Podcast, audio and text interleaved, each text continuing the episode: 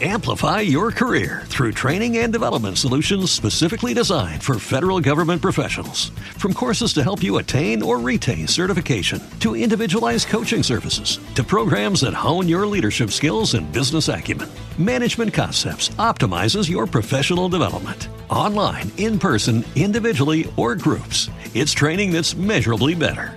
Learn more at managementconcepts.com. That's managementconcepts.com. With lucky landslots, you can get lucky just about anywhere. Dearly beloved, we are gathered here today to. Has anyone seen the bride and groom? Sorry, sorry, we're here. We were getting lucky in the limo and we lost track of time. No, Lucky Land Casino, with cash prizes that add up quicker than a guest registry. In that case, I pronounce you lucky. Play for free at LuckyLandSlots.com. Daily bonuses are waiting. No purchase necessary. Void where prohibited by law. 18 plus. Terms and conditions apply. See website for details.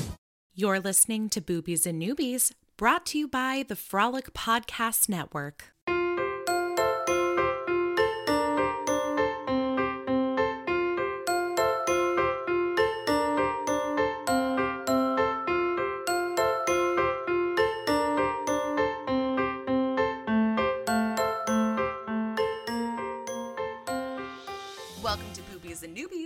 Podcast that asks novice romance readers to think outside the dick in a box and brave the unbridled world of erotica. I'm your host, Kelly Reynolds, and it is time for another steamy spotlight interview.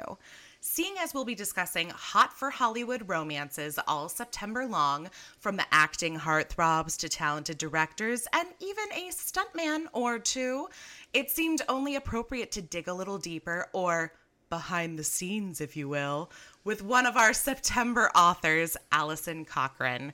The Charm Offensive, available September 7th, marks Allison's rom com debut. That being said, if all of her books are as charming, heart wrenching, and emotionally charged as this queer love story, then I have zero doubt she's got a long career ahead of her.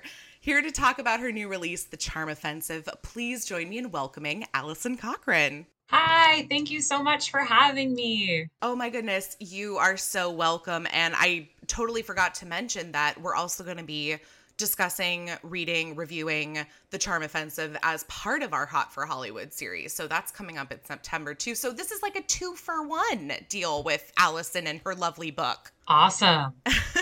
Um, Thank you. I have to ask, why did you make me feel so many things like while re- reading this book? Because it, it normally it goes without saying that I I enjoy the book because that's how I do it on Boobies and Newbies. I try to select books that I want to promote and authors who I really love and I want people to read their books. However, anybody who follows Boobies and Newbies on Instagram will note that I absolutely 100% expressed my feelings about this book in an Instagram story because I just felt so moved to. And I don't, how did you do that?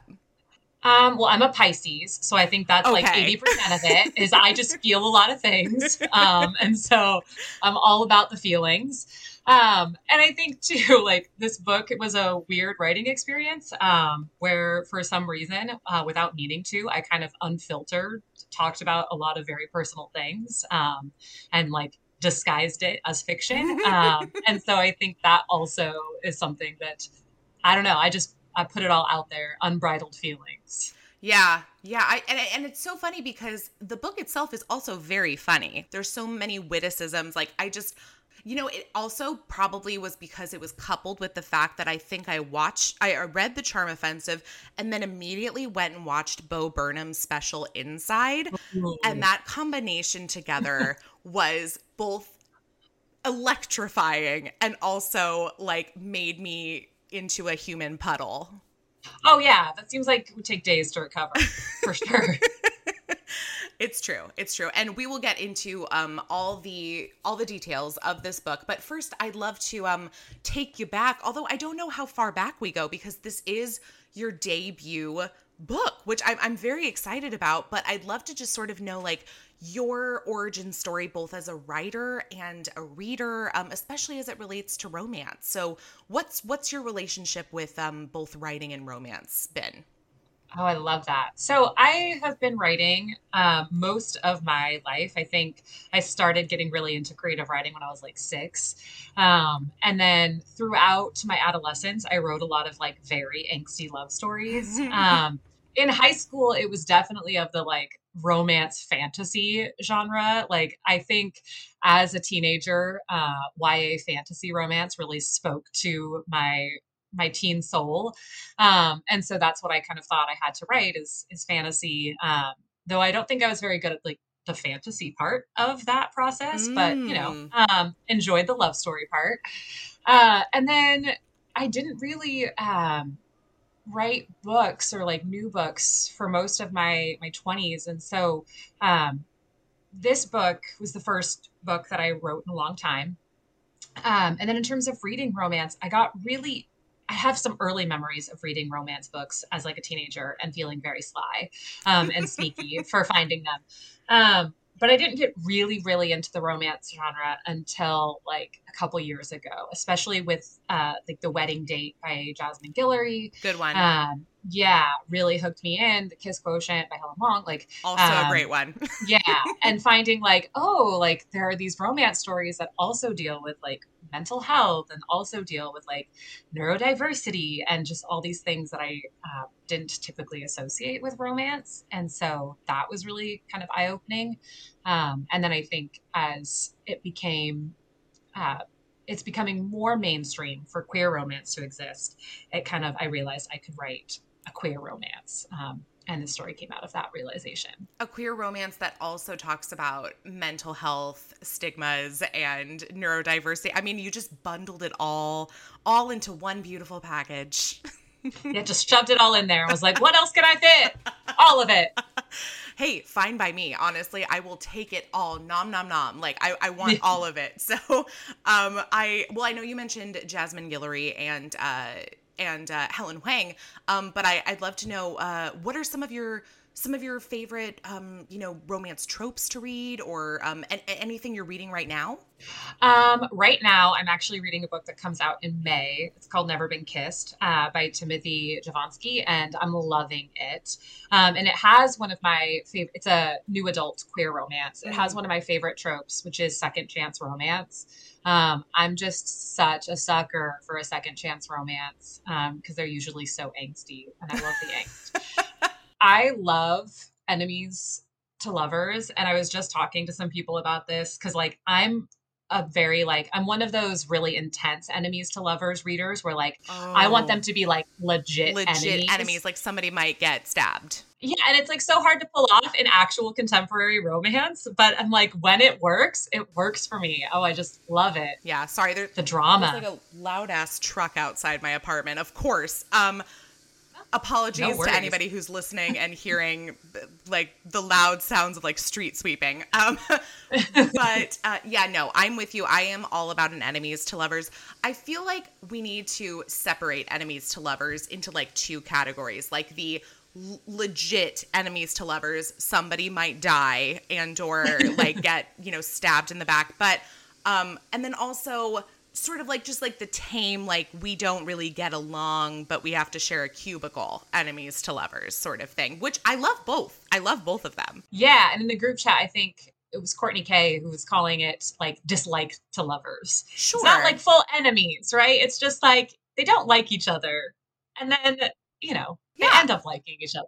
Yeah, exactly. Um, you brought up second chance romance too, which I will say at first glance is not one of my favorites. And I think it's just because I when I think about second chance romance, my thoughts are always like, you gave it a try, it didn't work. There's a reason it didn't work. Move on. There's a million other people out there. But at the same time, when it comes to like reading second chance romance, and I posted about this on Instagram recently, you have to like really consider the fact that like it's to write a romance is difficult enough, but to make characters fall in love not once but twice, that's like I mean that is really challenging. Like there's definitely the history built in which helps, but because there's history built in, you have to like overcome all these things that you've acknowledged as problems before and like well how do we handle them now?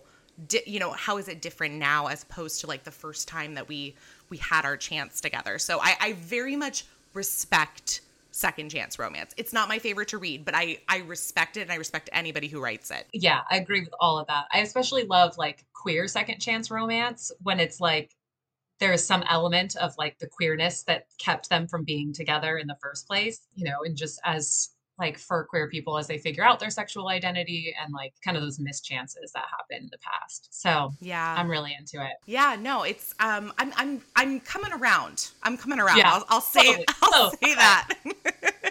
well, okay. Um clearly the book you've written here, it's not so much a second chance romance, but what I have to bring up is the fact that you've set your rom-com in and around the world of reality television, which is one of my favorite things to talk about in any any setting any any excuse to talk about reality tv and i will absolutely do it so i have to know what is your reality tv catnip I mean, mostly I watch like reality dating shows Great. pretty exclusively. uh, unless like during the pandemic, I got super into the circle. Um, Oh my gosh. really thank you so much it was so good. I'm just like, it was like unhealthy every time a new, like, I watched both seasons and it was just like all consuming. yep Um, that show hooks you in.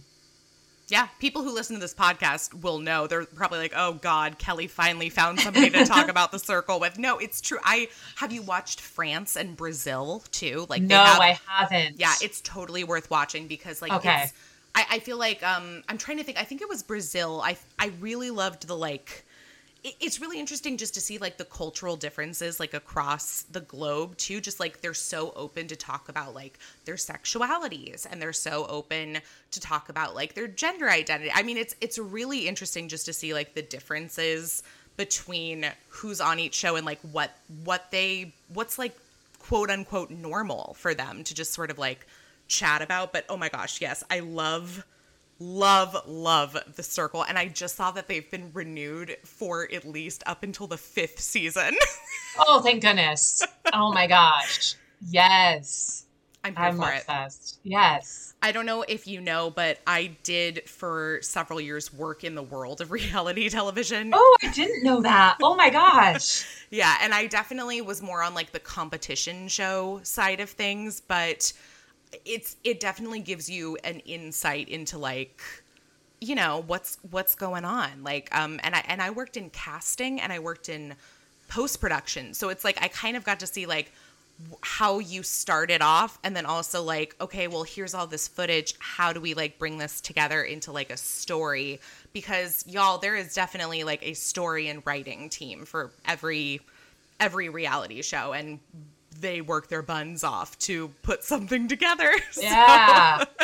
yeah, I have mad respect. Um, but there's definitely like that jaded side of me too. That when I watch one, I'm like, mm, I bet that was taken out of context. Yep. oh my gosh. But you still enjoy watching it? Like it hasn't ruined it for you? No, I don't. I don't think it has. Like, I think for a while it kind of did. Um, because when I was actually like working on it, if I would like go and watch a show that I worked on, I'd be like, oh yeah, you see that clip? Yeah, I pulled that footage. Or oh yeah, you you see the little um the little you know lower thirds like making fun of this person for this. Oh yeah, I wrote that. Like ha ha ha. But then afterwards, I was kind of like, oh. I've ruined the magic. Like the magic's gone. Um, but you know, you know, you take a little break, you come back, and magic's like it never went away. so yeah, I'm I'm a fan. Um, I'm with you on the circle. What about what about the dating shows? Do you have a favorite? I mean, favorite is a tough word to use with reality dating shows, uh, right? Because like they're all so problematic. Yes. I mean, maybe someday I'll find one that I'm like isn't. Um, but I still wa- I still watch them. Obviously, I still Mhm. consume them. Um, I have a like long term toxic relationship with The Bachelor um, as a franchise, and so like I I hate it. I maybe love it sometimes. I don't know. I mhm. get pulled in like every time I think I'm gonna walk away, I go back to it. Um, I mean, favorite ever, obviously, like the sexually fluid season of Are You the One is Okay, like perfect. wonderful. I'm glad you brought that up. But yeah, otherwise, I, I watch a lot of them, and even when I'm enjoying them, I, there's an icky factor too. Yeah.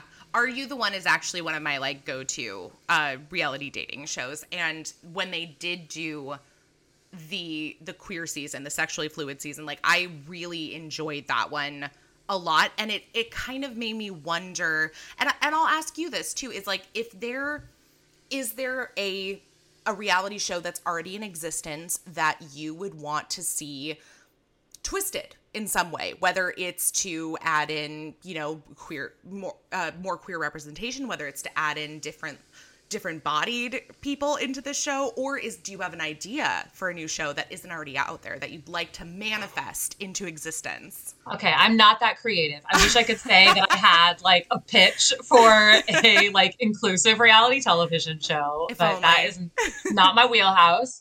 Um i mean yeah obviously i would love to see more like uh, body diversity in all television. Um, and like there are, of course, other books like If the Shoe Fits is, and mm. um, One to Watch that kind of tackle the lack of body diversity in reality television um, in really meaningful ways. But um, I think for me, like, yeah, I want all of them to be much gayer. Like that's Always. one of the hard things, obviously, is that I love like I loved like dating shows, but um, they are so straight yeah. um, and super heteronormative in sort of how they view love and relationships. And so, um, yeah, I'd love to see all of them get get gayer. Um, but because I've yeah, because I've watched The Bachelor so much, like I don't know, The Bachelor is such an institution and has so much, I think, kind of power and clout within the world of reality dating shows that I would love to see queer representation in The Bachelor Yeah. And and it, it makes me so upset. I'm I'm not a Bachelor fan and I think it's honestly for for all the reasons for what it's missing. Like because I yeah. just I'm like how many times can we rewatch the same thing knowing that nothing's changing? Like no, nothing's changing. I mean like they had a black bachelorette. Great. Okay. This is groundbreaking. Like this should have been groundbreaking 20 years ago. Like this this shouldn't be groundbreaking in like 2020, you know? But um but yeah, that's I I'm with you. I make it gay. I I would love that. But um I I just want to see a dating show where um and and here's the thing is it bothers me as like a writer and somebody who used to work in reality television that they have all these opportunities but they're missing them. Like that that show that came out recently um sexy beasts on netflix which by the way i watched a minute of couldn't even get through it. And i watched the whole first episode. I felt pretty proud of myself honestly. Good. I i'm proud of you because i couldn't do it and i watch a lot of garbage. Um but i'm just like this is a show where you are literally making the statement like your first impression visual appearance does not matter. Like we are getting beneath the surface and you're still going to cast supermodel esque, beautiful, like traditionally beautiful by European standards men and women who I mean it just it just feels like such a missed opportunity to not cast other people. Same with Love is Blind. I was Yeah, like, Love is Blind is the same way. They're all conventionally hot yeah i'm just like where where is everybody else? Where you know where's somebody um plus size on this show? Where is somebody that's you know not a beauty queen from nebraska? Like i mean there are just there's so many like missed opportunities that i'm like i've worked in casting. I've worked on these shows. Like you there are people who would do this. Like i don't know what it's going to take especially when you have like this entire fan base clamoring for change. Like, why aren't you doing it? And I guess the answer is just like, because people will watch it anyway. No offense. I mean, I know that like Yeah. No, I'm not a fan. It's true. but it's I don't know. And I mean, I I will watch a lot of them anyway too. Um The Bachelor is one that I can't. I think it's also because it's like such a long season for a show that I just can't commit to. It's it. a huge it's such a huge commitment. It's wild. And like the season of The Bachelorette just ended and now like Bachelor in Paradise is gonna start. I just gotta roll right into that. It's like four hours of content a week. It's like Yikes. a full time job practically. I, I, am like, why? Why do I do this? Like, why do I come back to be like disappointed and angered over and over again? But there's something about I don't know. I think too. I'm such a sucker. So many reality dating shows like you don't ever really believe that the couple like any couple is going to come out of that dating show right? Like no. I love are you the one? I love that sexually fluid season but like at no point in time was i like this is going to lead to like a lasting commitment. Right? Like and that's fine like that's fun but i love that the bachelor like never stops trying to sell that to you that idea that like this is real like and even though you know it's not real you still kind of buy into it right? And they still have like those rare exceptions those rare couples that make it. And i think like i'm just a sucker for for a love story. So i like can get pulled into that. Well and i'm going to take a wild guess and say that perhaps the inspiration for the charm offensive came in large part from the bachelor because i feel like that's the same message that they're promoting on the show ever after in in the charm offensive is very much like you you could find the one like it's a very like cinderella-esque fairy tale ending um regardless of whether it's manufactured or not yeah exactly yeah so that was a big part of it and kind of also looking at like both from a romantic perspective and an idealistic perspective but also from a critical perspective of like well what does that really mean like what kind of love are they selling is that is that realistic? Is that healthy? So yeah, that is uh, kind of a big part of of the inspiration. Yeah. Amplify your career through training and development solutions specifically designed for federal government professionals. From courses to help you attain or retain certification, to individualized coaching services, to programs that hone your leadership skills and business acumen, Management Concepts optimizes your professional development. Online, in person, individually, or groups, it's training that's measurably better. Learn more at managementconcepts.com. That's managementconcepts.com. Judy was boring. Hello. Then Judy discovered chumbacasino.com. It's my little escape. Now Judy's the life of the party. Oh, baby, Mama's bringing home the bacon. Whoa. Take it easy, Judy. The Chumba life is for everybody. So go to ChumbaCasino.com and play over 100 casino style games. Join today and play for free for your chance to redeem some serious prizes. chumba ChumbaCasino.com. No purchase necessary. Void where prohibited by law. 18 plus terms and conditions apply. See website for details. That makes sense. Would you mind um, setting up the charm offensive for, um, you know, anybody who has not been blessed enough to read an early copy like I have and now's the time to order your copy and get pumped. So, um, would you mind giving a brief synopsis for what they can expect? Yes. So, The Charm Offensive is about a reality dating show. It's about um, kind of a socially awkward and anxious, like tech genius whose reputation has kind of um, come into question recently. So he decides to go on a reality dating show and like be the star, um, despite the fact that like though he's conventionally handsome, um, he is not a typical reality television star. Um, and it is about how throughout the process he falls in love with his producer, um, who happens to be a man instead of one of the women who have come on the show to date him. Yeah, that there you go. I mean that that was very concise. I mean, how many times have you given this synopsis at this point? I mean, right? not that many yet, really. Like only a couple. Yeah. By the time you're like three weeks into the release, you'll be like, Yeah. I have it down to four sentences that I can Yeah. read off in the matter of 20 seconds. Exactly. I'm working towards that. that was pretty good though. No, well done. Thank you. Um, okay, so first of all, I do just want to mention to everybody listening that um, Allison has done a wonderful job of including content warnings for the book on her website.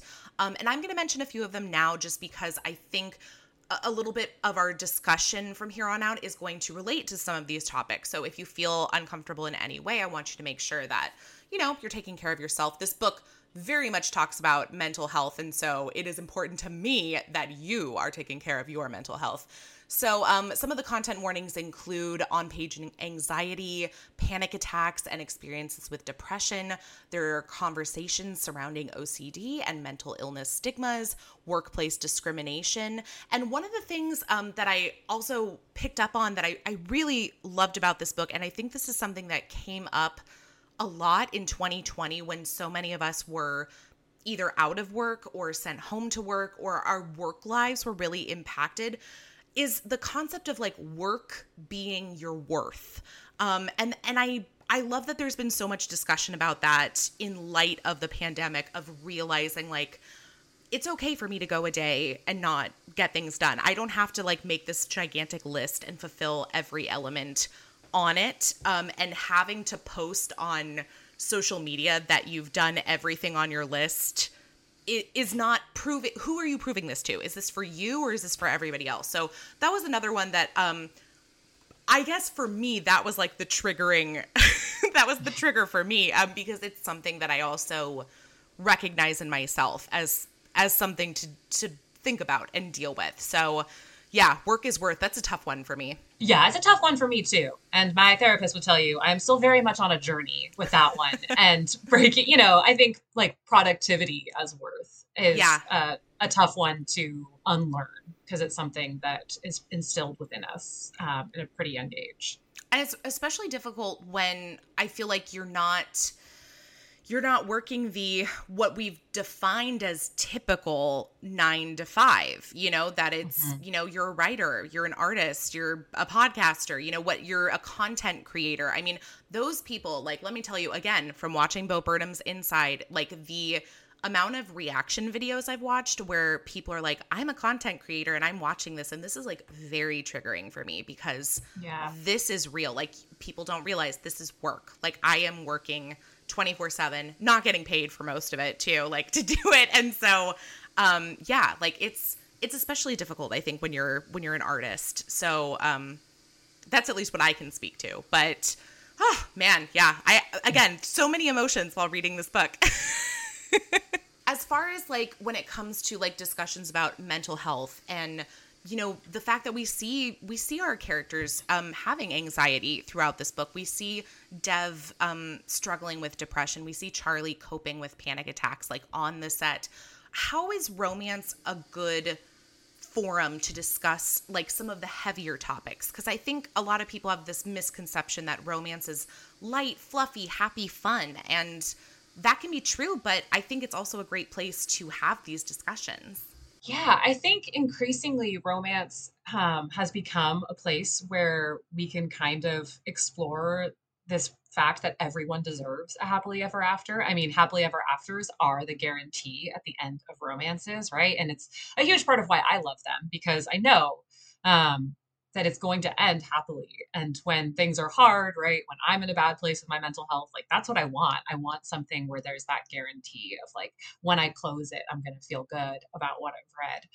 And I think that romance is a great place to talk about mental health because it's so prevalent, right? So many of us um, deal with anxiety and depression in various levels. And um, I think that showing that we still deserve happy endings, right? And that love is still totally possible because, like, I, I think too, one of the messages we see a lot is like, you have to do all the work. You have to be like 100% healthy to be ready to be loved by somebody else. And like, the reality is like i have depression like that's not going to go away i'm doing the work right i'm in therapy but it's not there's no magic cure for it um you mean when you I'm... find someone that's not going to magically solve any problem that you have. It is not.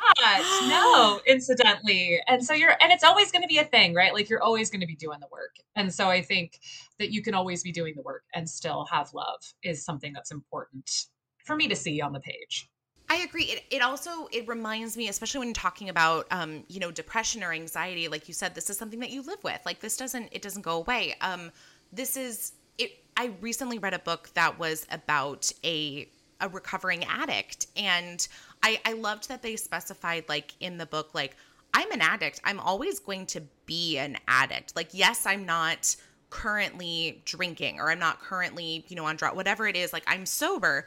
But this is this is something that i will always cope with for the rest of my life. Like i will always be an addict. And i that that kind of reminds me of like when i am reading a book like the charm offensive where they're talking about anxiety, depression, OCD. Like these these are things that yes, you can take care of yourself and there's medication and there's therapy, but this is still something that is a part of your life. Like you are going to be coping with this. Yeah, and that's you know, I mean, being healthy is really important, and obviously that's a, a big part of the book too. Is making sure that you are doing the things, um, the, doing the work to be healthy. Right you're still it's always going to be there and that doesn't mean you can't be happy no. It doesn't mean you can't have love and so i think that's something I really like seeing in my romance. I do too. I, and I I talked about this on the podcast. I love reading like a more realistic contemporary romance because to me if it's contemporary i'm thinking okay well this this has to like tie in then with like what i'm what i'm used to what i'm i, I think of when i think of the world outside like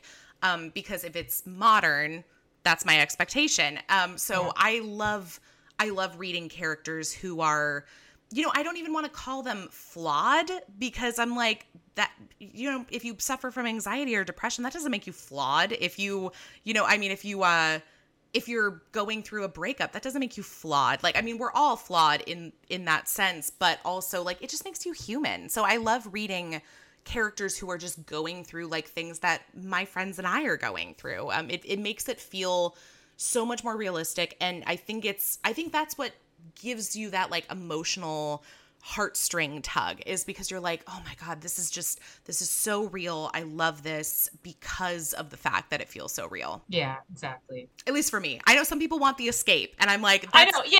That's fine. Like, if if you want like the full fledged escape, I don't know.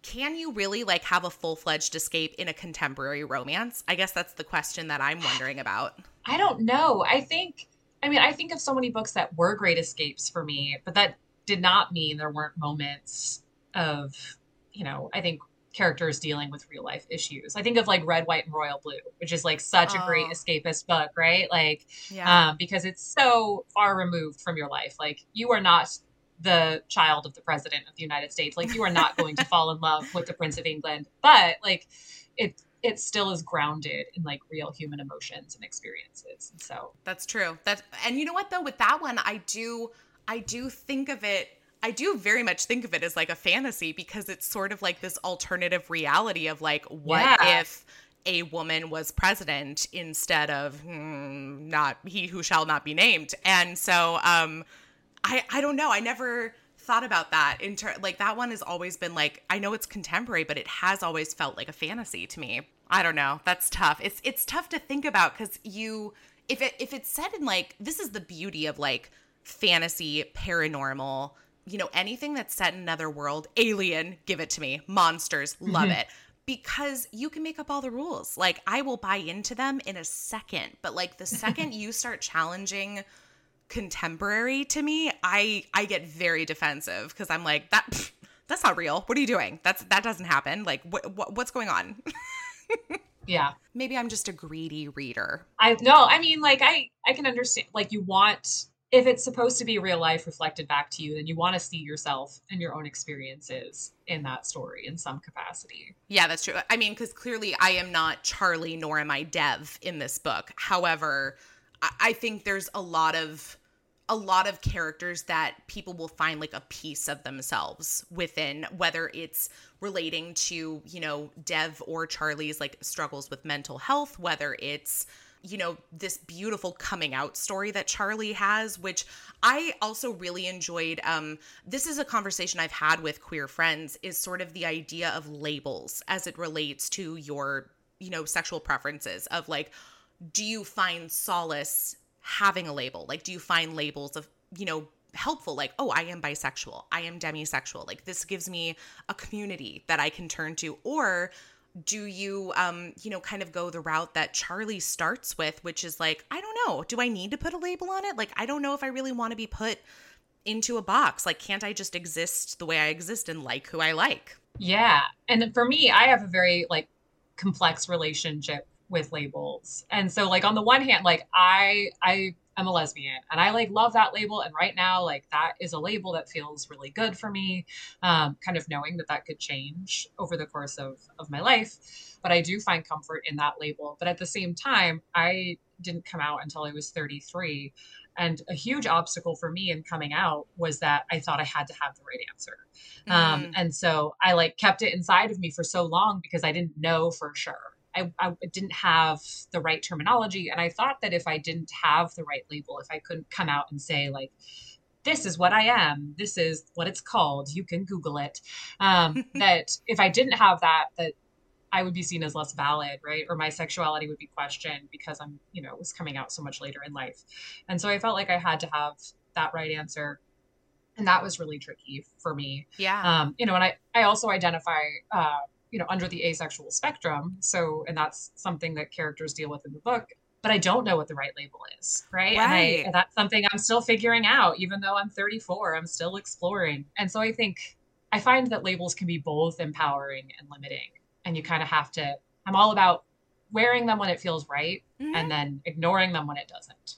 Yeah, no, I, I completely agree. One of my very, very best friends is a, you know, identifies as a bisexual woman. And we, we've had this conversation many times. And she also, you know, didn't come out as bi until her late 20s. And she said that a major reason was not so much finding a label for herself, but finding a label that she could give other people so that they would understand, like, okay, like you said, I can Google this. I can understand, like, my daughter is a bisexual woman. Now I can look up what the term bisexual means. And so it it seems, you know, I mean, it seems like so much of I, I can't say that's everyone's coming out story, but I, I it seems like from the experience that I've had with, you know, friends and family who, you know, are queer that it's just it's just as much about I don't want to say pleasing the world, but like making sure that like they they can find their place in the world and the world can also understand them uh, in that place which is so difficult. I mean it's i it's something that like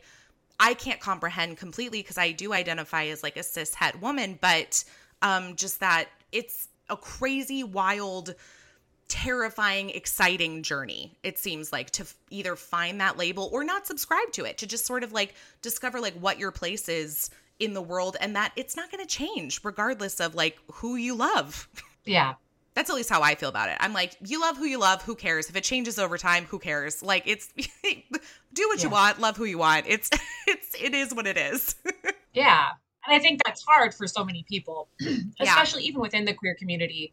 I think it's hard sometimes to come out as one thing and then feel that like to to continue to understand yourself better, to feel Right. those labels changing and then to feel comfortable. Almost like you have to re come out. Because of course coming out is not a one time experience. It's, you know, a Mhm. lifelong thing. But I think that can be really challenging as well. yeah the whole idea of having to come out like every time you meet somebody new just it just seems it's why i love it's why I love books like Red, White, and Royal Blue or shows like Schitt's Creek, where you just are who you are and you exist, and people don't ask questions about it. They just are like, great, okay, cool. I like red wine. I like white wine. I like rose wine. That whole conversation on Schitt's Creek always kills me. But I'd love to eventually get to a point in the world, and I don't know if this will happen in my lifetime, of just people saying, you know, this is my wife, this is my partner, this is, you know, and not having to like come out or introduce,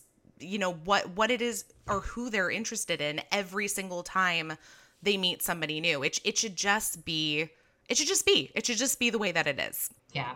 Maybe that's like me living in like fantasy idealized world, but I I don't know. I just I I like to hope that cuz I feel like if you go the opposite route, it's it's a lot it's a lot scarier and a lot more traumatic to think about it in the other way. Yeah. totally. Now, I really love that in your author's note, you know, at the end, you talk about how writing The Charm Offensive was a, a really therapeutic outlet, I feel like, for yourself, um, you know, both as somebody who hadn't come out yet while writing it, and then also as someone who, you know, basically had to check themselves in their own mental health. So, um, what, what did this book, you know, mean for you uh, on that journey? Oh, yeah, a lot. Um, so this book was a really weird writing experience. Like I had the idea for this book, um, like on a Wednesday, and then like the Thursday I started writing it. Um, and then I wrote the first draft in six days. Um, and it just like poured out of me from this like deep place inside of me. Um, I like didn't even have to think about it. It just like came out, ended up being this story like very much about mental health. Um, and very much about gay love. And then I wrote it and was like, uh oh, I need to figure out my sexuality immediately. Like, this is telling me something, like what I have written here. And so it was really interesting the way that writing this book kind of prompted me to finally have conversations with myself and finally find, um, you know, I a queer therapist to to work with Oh, who nice. I could, uh, yeah, and like, oh my gosh, queer affirming therapists, like are lifesavers. Like I am I'm so grateful to have access to like queer affirming mental health care. But yeah, and so it finally got me to that place. But also in writing the story and realizing that it was going to end with with therapy and that like it was going to be mm. about characters like going to therapy. I hadn't been to therapy in like 10 years because I was basically avoiding confronting my sexuality, which was something that I just like wasn't ready to deal with for my 20s. And so when I wrote the book, I realized like, okay, well that's hypocritical. I can't have this character like go to there. I can't like write about therapy and be like, I'm so pro like mental health treat like and those are all my yeah. beliefs, but I wasn't I wasn't living my beliefs and I wasn't taking care of myself. And so writing this book really prompted me to realize I needed to take better care of myself. Um, and also I needed to allow myself to find my most authentic self. That became redundant, but you know what? I, I like. I got you. It gave me permission to finally be like, okay, it's time for me to confront, you know, the fact that I'm not straight, that I've known that my whole life, but um, you know, due to complex factors like compulsory heterosexuality, I've had a very hard time coming to that that understanding. So, oh, the patriarchy. yeah, it's it's like the the key word, you know, every um Sesame Street episode like the letter P is for patriarchy. Like so I feel like I could I could weave that into 90% of our conversations about romance on this podcast and that is yeah. because there's always been this like shame element and t- guilt element attached to romance specifically the sex part of romance and specifically as it applies to women because so many of these stories are about you know women's pleasure and ooh how bad is that? You shame on you. So i mean it's it's yeah just take it on up the ladder and at the very top yeah. is the patriarchy. Always. I am curious um wh- when you decided to write this book was it always a matter of writing two male heroes uh, in your brain like did you decide it was going to be like a male male romance from the get-go um i did in the sense that like i was so it all started with like me thinking about uh the bachelor specifically Duh. and being like gosh like someone like me could never go on the bachelor like you know I have all these mental health things, even though I wasn't dealing with them. Like, I do not look like a bachelor contestant. Like, I um, knew that I was questioning my sexuality, but like wasn't ready to confront that. And so it kind of started with like, well, under what circumstances would somebody like me end up on The Bachelor? And that was kind of how like how Charlie's character came to be. But because I was in this like deeply closeted place, like the idea of writing about two women was mm. like not not feasible for me. Um, and so, you know, I made the characters male, I think, because I had the story that I needed to tell about myself, but I was really afraid of doing that and mm-hmm. um, disguised myself as like a hunky tech genius because that seemed much safer. like I could write his story and nobody would know that that was me um, except for now I'm telling people. But it was, um, I think the the way that felt comfortable for me to tell the story, and there were lots of moments, you know, after the like as I've become more confident, I can like say I'm gay out loud without crying, like all the things, you know, that like were part of my journey to get to the point that I'm at now. Where I kind of wish that my first book had been a female female romance, but I'm writing one now, and I'm so excited to be able to share it with the world. Say. And I'm yeah, in a much I think better place with my own sexuality to kind of not be afraid to share that part of myself with the world. Well, and I'm I'm excited now that you've you know had these conversations with yourself and your awesome therapist. It sounds like um that oh man, they are amazing. Yes, that you can now be in like the healthy mindset to write the story that maybe you wish you had told the first time around. Which, and that's not to say that people, I mean, like the charm offensive is fabulous the way it is. Like, I mean, if it had been two women, great. If it's two men, also fine. Like, I, I would have read it. Yeah. Regardless, but I love that you are now giving yourself kind of like this second chance it's your second chance romance. Um, it to, is to write this like um, you know, female female story and so that has been really and like i wrote a different female female story right after the charm offensive. Um i still wasn't out yet but i like was ready to like start playing around with that. But then the the book my second book which is called kiss her once for me definitely i feel like i'm in a much better place to to be vulnerable in that sense. Yay. Okay. Yeah. So, I mean, I have to ask details about that one. Like, what do we have a release date? When can I add it to my NetGalley shelf? Like, what what's Ooh. going on? Long time. You can add it on Goodreads. Um, it is not coming out until fall of 2022 so probably oh. october i know but that's so about a year after charm yeah um and so it'll be out then, uh, long time away from NetGalley. But uh, it is a sapphic Christmas rom com. um, yes, set in Portland. Um, and so yeah, I am I'm excited. It's also um, it's also actually a second chance romance. So all of my talking Oh up my about gosh. second chance romances was self-serving as well because I love a second chance romance. This is where we tie in everything from our conversation again Exactly. into one book. yep. Just shove it all in there. Pack it all in. And, and you threw in Christmas. I mean, if you can like write any book and then also say, you know what? What if we also just throw in a little bit of Christmas? I'll read it. Why not? Why not? You know, like I think we all just want more queer like Hallmark rom-coms, right? So Amen. let's just write them as books. There are so many amazing queer rom-coms coming out Yes. in 2022. So I am so excited. Yeah, and I think we still have a few to look forward to for the rest of 2021 as well. Like there's definitely there's not a ton, but I know that I have one on my list from Roan Parrish that I want to Yeah, say is also a holiday romance. It is.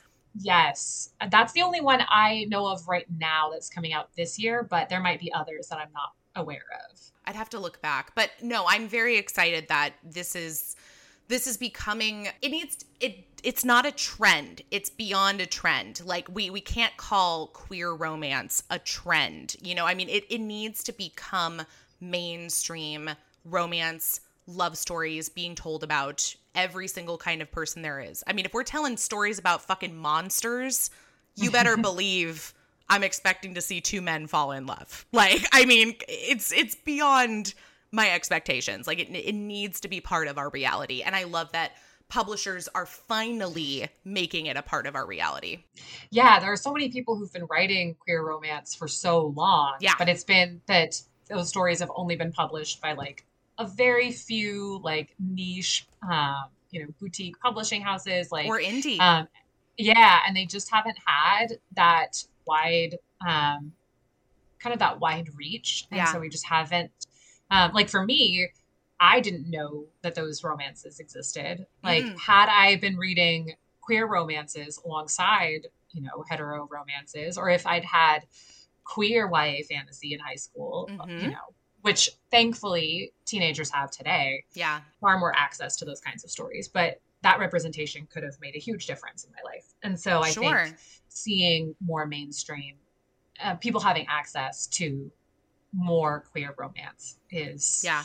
makes me very happy. This is why I love a lot of indie romance is because I feel Yeah. like there's a lot that they can talk about that aren't necessarily being traditionally published. However, I mean, The Charm Offensive is a great example of something that, you know, several years ago I never would have expected to see traditionally published like a story a queer romance let alone a queer romance talking about like mental health and you know i mean there's so so many layers in this book that it's it's incredible to me and also exciting to me that this is something that we are seeing in the mainstream now and that I'm like if this is what we've got then this is like the new bar that I'm setting that we need to have more of this. So um this is me you know, on my soapbox, holding publishers accountable for what they can do because they've done it here. So I want to see more of it Yeah, manifest it. Manifest more Hmm. more queer romances. with Christmas. More Christmas. More Christmas. Yes. I love it. Well, I guess I'll start planning the 2022 12 Days of Boobsmas special that we do in December. Oh my gosh. I love that. Yeah, we're calling it the the holidays because there are so many of us that have gay romances coming out. Oh my um, gosh. or queer romances coming out in 2022 about Christmas. And That is not. Christmas. A couple of them are also um, like with Jewish main characters. So. Well, even better. I mean, like that's fantastic. I, I would love to. You know what? My favorite. Um, we do the Twelve Days of Boobsmas special every December, and um, I think my favorite read read last year for the Twelve Days of Boobsmas was about the holiday Yule, and I was like, this is incredible. This is like a witchy Christmas, but like it, it's about like the the elements and the earth and nature, and I was like, this is really hot. Like I'm really enjoying this, and there was also like um a lot of like found family and like there were queer characters. I was like where where has this book been like my whole life? Like i need more of this. Like i didn't know there were books about yule. Yeah what is this book called? How do i find it? A very witchy yuletide. I love it.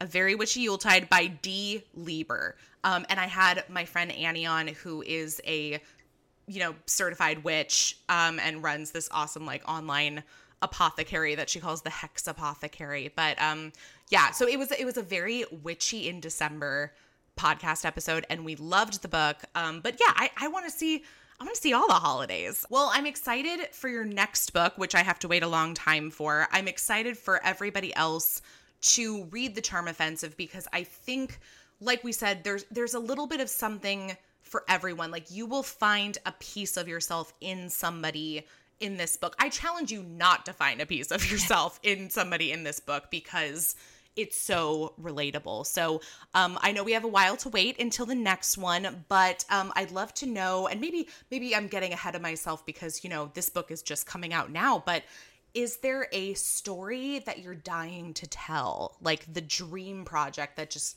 lurks around your brain? Oh my goodness. I have a couple I have a couple dream projects that okay. work around my brain. Um I am I love that you're doing a, a, Hollywood month because I always come back to these like stories about uh, you know, like gay pop stars. Like I really want to write a gay pop star book. Um yeah, there's something so fascinating I think too about about the world of like uh I think reality TV is fun because we get the world that they want us to see and we know that that's even though they're calling it reality, it's not what's real. Um, and I think it's fun to peel back the layers and kind of think about the lives that we don't see. So those are my favorite kind of stories. It is funny that we know that. Like, I mean, we know and acknowledge that, and yet everybody's still very invested in watching reality yeah. television. Like, that there is like, that's an art. I mean, to know and like to basically market, like, we're going to give you the story we want to give you, even if it's not true. Like, and for people to still tune in and know that and love it and watch it like there there is something very powerful about that. It's wild. It's wild that we let that we're like this is reality television. And like we know it's not. We see that over and over and over again.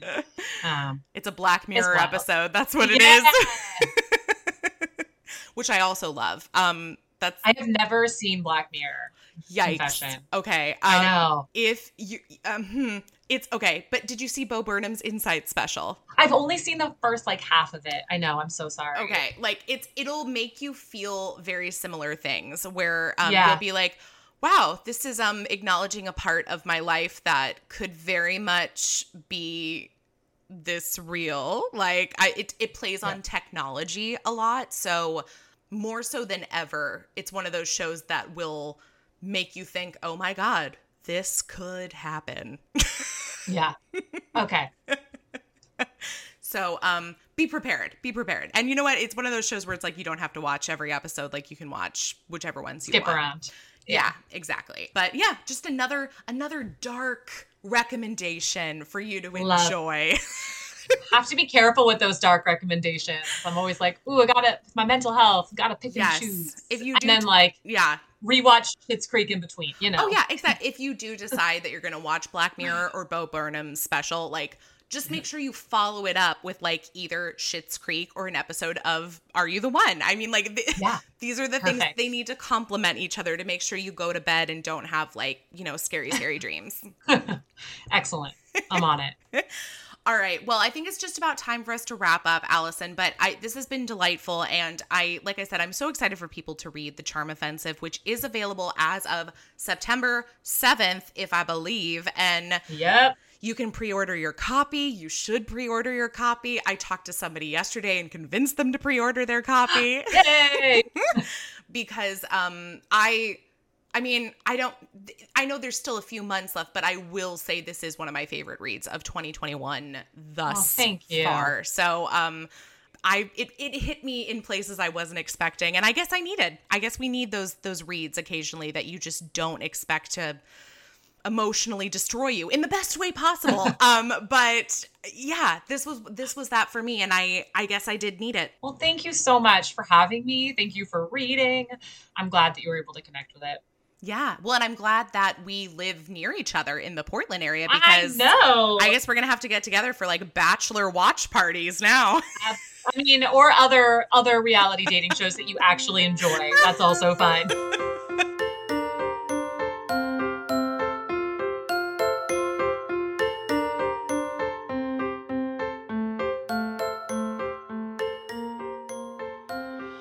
Thanks so much for listening. Boobies and Newbies is part of the Frolic Podcast Network. Find more podcasts you'll love at frolic.media slash podcasts. You can follow Boobies and Newbies on Facebook, Twitter, and Instagram at Boobies Podcast. Amplify your career through training and development solutions specifically designed for federal government professionals. From courses to help you attain or retain certification, to individualized coaching services, to programs that hone your leadership skills and business acumen, Management Concepts optimizes your professional development. Online, in person, individually, or groups, it's training that's measurably better. Learn more at managementconcepts.com. That's managementconcepts.com. Lucky Land Casino asking people what's the weirdest place you've gotten lucky? Lucky? In line at the deli, I guess? Aha, in my dentist's office. More than once, actually. Do I have to say? Yes, you do. In the car before my kids' PTA meeting. Really? Yes. Excuse me, what's the weirdest place you've gotten lucky? I never win and tell. Well, there you have it. You can get lucky anywhere playing at LuckyLandSlots.com. Play for free right now. Are you feeling lucky? No purchase necessary. Void where prohibited by law. 18 plus. Terms and conditions apply. See website for details.